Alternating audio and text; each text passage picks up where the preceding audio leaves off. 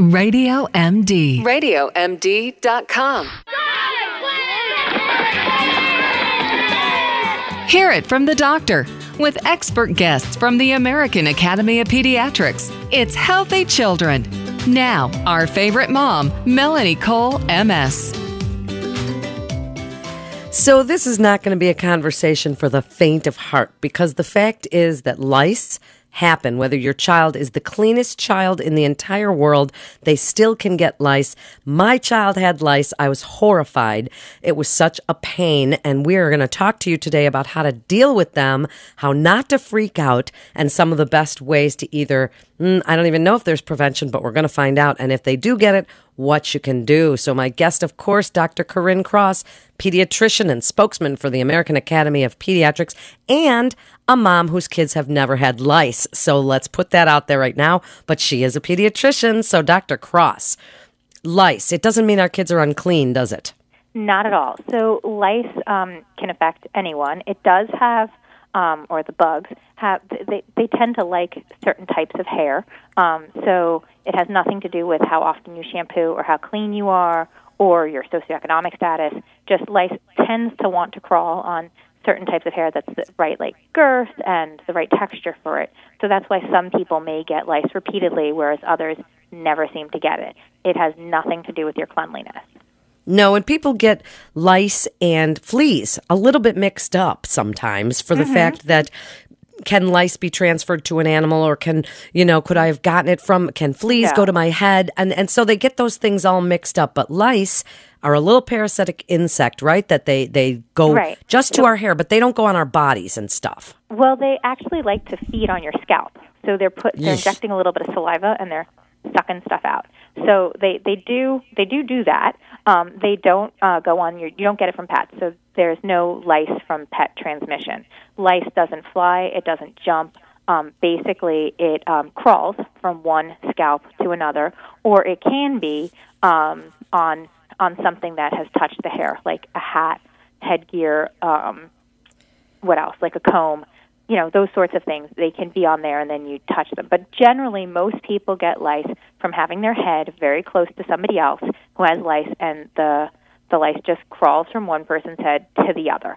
Um, and so it's direct head to head contact is what we call it. And what you're looking for when you're looking for lice is they look like little sesame seeds basically. They're they're like that big and they're they like to crawl around. They're usually sort of at the nape of the neck and you look really close to the scalp and then you're also looking for the well the eggs but some people call them nits. Some people use nits for just empty egg cells. Some people or empty empty egg casings. Some people use it for all the egg casings. But basically we're looking for nits or eggs um, empty casings and lice like actual little bugs. And the casings stick to the hair shaft so that's how you can tell the difference between those and dandruff because dandruff can of- often look like the same sort of little white flaky things that we're looking for Yeah. So, I mean, it is really, you don't want to get that letter. And you certainly do not want to be the cause of that school letter that goes around, as I was. And it wasn't even my kid that started it, but we were the cause of that letter that went around. Lice has been spotted in your kid's class. It was highly embarrassing. However, I do want to know, Dr. Cross, do you know if they're not on a human? So if they're on your couches or something, do you know how long they can last on there? there's two different sort of thoughts on that. One says that they don't last very long off of the human body, so that a live lice will, a live bug will only really live like one to two days when it's not on the scalp. So that's that's one way of thinking. Like, where do you need to clean? The other is that the eggs generally don't hatch if they're not in a warm environment like on your head. But even though that's all true, when you find out that you have lice, we do suggest, obviously, taking care of all of that, vacuuming where your head has been, like so we're talking about car seats or couches, you know, washing your sheets, and then taking anything that can't be washed and putting it in a plastic bag for, for two weeks because the eggs can take about 12 days to hatch. So we're super careful because we don't want you to have to go through it again, but at the same time, most of the time the eggs won't hatch if they're not on your head and the lice won't survive if they're not on your scalp. So all the things that we do to clean is really being extra extra cautious. So, and then here was the hardest part for me. I was sifting through my daughter's hair and with my little gloves on and everything, trying to figure out what was a nit and what was dandruff. And Mm-hmm. and we tried so many of these remedies. So let's speak about remedies. If somebody says, "Okay, there was lice in the school and your kid is itching and their hair starts to mat up like dreadlocks," you know, that's a big sign when they start dreadlocking, you know, this look. And what do you do about it? Do you go to the doctor? Do you do you guys want to see our lice infested yeah, kids? I, I mean, what I would say is that usually what happens is um, by the time you're itching your scalp, you've had lice for about four to six weeks because you're not itchy right away. It takes a while to you itch because of the the reaction to the saliva. So it takes a while to have that reaction. So once you find out that someone has lice, they didn't just get it like that weekend. They got it a while ago, which is why then when they start looking at everybody in the classroom, they're like, "Oh, look how many other kids have lice because it's been sitting there for for quite a while."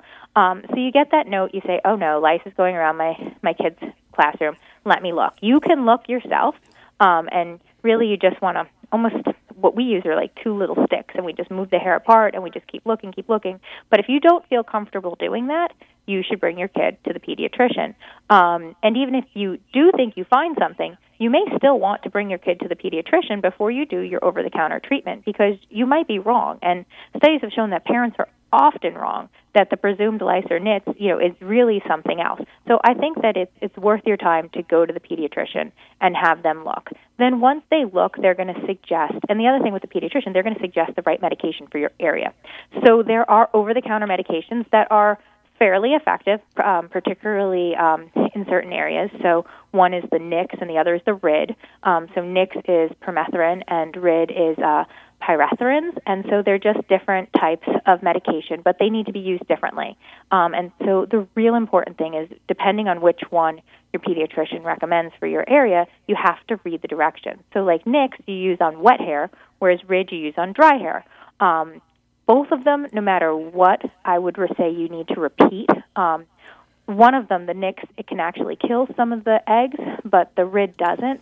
So you have to think about that life cycle we just talked about, how the eggs hatch every 8 to 12 days. And you say, okay, now I've gotten rid of all the bugs with the shampoo, but in 8 to 12 days, any eggs I missed are going to hatch. So you need to repeat. And so we really say that you should repeat on day nine, um, although if you're but do any of those things kill the eggs? People say they don't necessarily. Nix can. The problem is, is that a lot of people use shampoo beforehand that has a conditioner. And so the shampoo that you use before you wash your hair to make it wet for that one, you really want to use like any of those like clean shampoos that like really are supposed to strip all of that sort of moisturizing stuff out of your hair.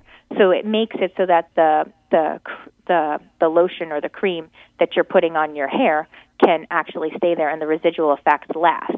Otherwise, they, it doesn't doesn't actually stick. So that's that's one of the things that it's very. That's why a lot of people end up going to somebody to, to help them out because it is a little bit confusing. But if you use the Nix, you want to use a, a, a clear type of shampoo first. You want to have your hair wet. You want to put it on. You want to leave it on 10 minutes, and then you want to repeat it in about nine days. And then some people repeat it even a third time. If you use the Rid, it's on dry hair. It's a shampoo, and that you absolutely need to repeat because. Um, because it doesn't have any residual effect. Um, and then people like natural things. I mean, the interesting thing is the RID actually comes from the chrysanthemum, so it's kind of natural in a way. Um, so you know, you do you do want to think about the fact that even if you're using a natural product, it can still have, particularly if it's um, if it's not like your mayonnaise or whatever, it can have you know effects where it irritates your head like some people use alcohol or things like that and i wouldn't recommend that. I mean this thing you just want to get rid of it as quickly as you can and so i think asking your pediatrician what works for your area is the best because there's also medications that are prescriptions. You might find out that in your area there's a lot of resistance to the over the counter medications so you don't need to bother with three weeks of treatment to find out that it doesn't work. They'll just give you a prescription for what's right well, and see, and we also tried, we, we learned about the comb and that mm-hmm. the comb helps you to find those nits and get them out. And you really have to comb, comb, comb and separate it into little areas and Yeah. then keep recombing, recombing, and then use the foam and recomb again. I mean, it's a whole thing to pick those guys out. But when you're, you know, talking about all these different remedies, we tried mayonnaise because somebody told us it starves everything and suffocates them mm-hmm. because it's such an oily. su- oh, That was just ridiculous. My daughter had a mayonnaise full head and it didn't work at all. We ended up, and I'm telling the listeners this, I ended up going to a professional because I couldn't tell a nit from a piece of dandruff.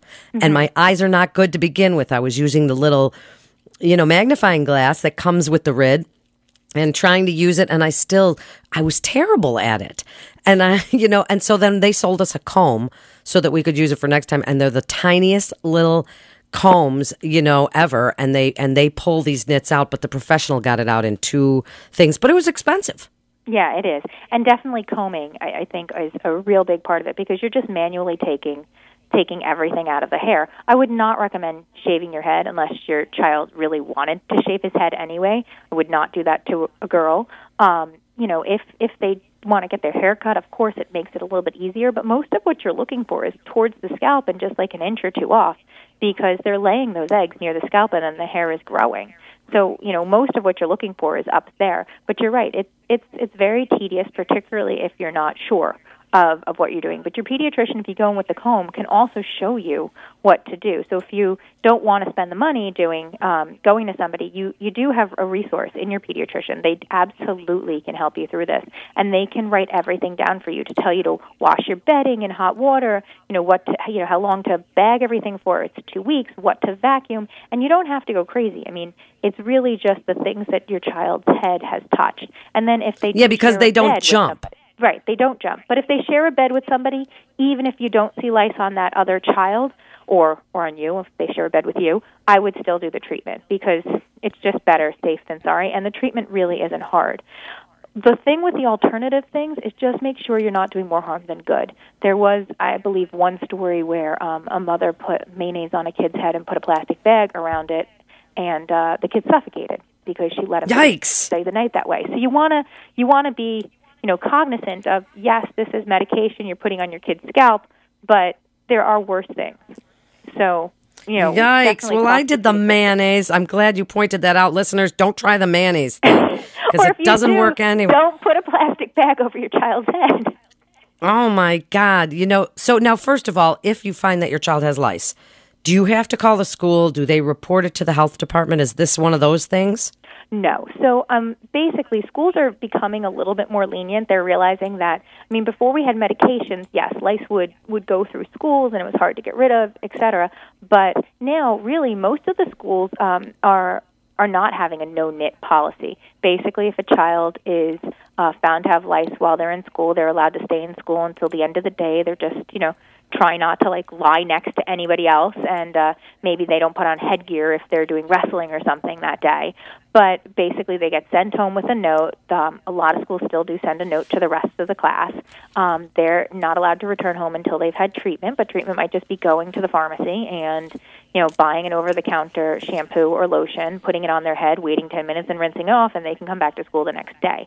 So um most kids though do end up missing a couple of days of school maybe one um, because they go to the pediatrician the next day, then they do the treatment, then they go back to school. So that does tend to happen. Um, some schools, if they see a nit, will still send the kid home. A nit being a, even an egg, um, they will send the kid home that day. But the truth is, a lot of those eggs only I think it's I think it's only four percent of kids who have who have the eggs even end up with getting lice. So it's not as contagious as we seem to think um, in the whole sort of flurry of activity that happens when you get one of those letters sent home. But I would still take the letter seriously. I would still check your child's head. And if your child happens to be one of the people who gets it repeatedly because of their hair type, not because of their cleanliness, then you may want to check them periodically throughout the year just to see because they're not going to start itching until they've had it for quite a while. So, wrap it up for us, Dr. Cross, with best advice about kids sharing hats and brushes and helmets and all of these kinds of things that can spread lice and what you want parents to know about dealing with them and dealing with the school and getting that letter or being the cause of that letter. Just wrap it up about lice for us. Lice tends to make everybody itchy when you talk about it. Um, Yeah, yeah, yeah. I bet there's listeners that are itchy right now and probably the engineers in the studio. Yeah, it just it just does. It's the way that it makes us all feel. But in reality, it's not actually that bad. It doesn't transmit any other type of disease. And um, you know, when you think about the fact that they're crawling and not flying or jumping, you really don't have to ostracize the child who has it. Um, direct direct head to head contact, it happens. We all have sleepovers and all sorts of things. So. Y- when you get lice, it's just something you have to deal with. And I would say that for a person who's never had a child with lice before, use your pediatrician as a resource. Give them a call. If you're not sure if your child has lice or dandruff, bring them in. If you're not sure how to use the comb, go in with the box of stuff that they told you to buy, whether it's the Nix or the Rid, and go in with that comb and let them show you how to use it.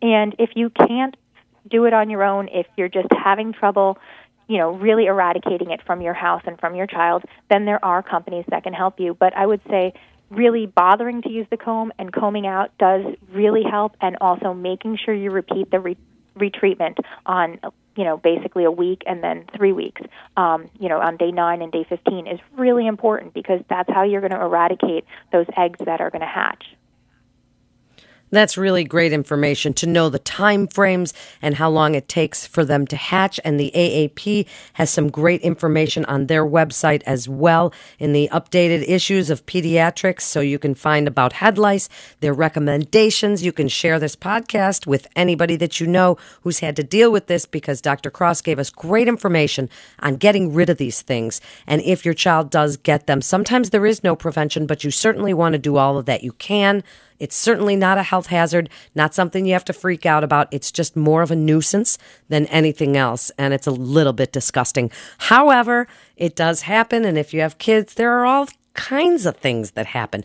And that's what we do here at Healthy Children. And our expert guests are provided by the American Academy of Pediatrics and their consumer website, healthychildren.org. So share these shows. And remember, you can subscribe to us on iTunes and rate and review.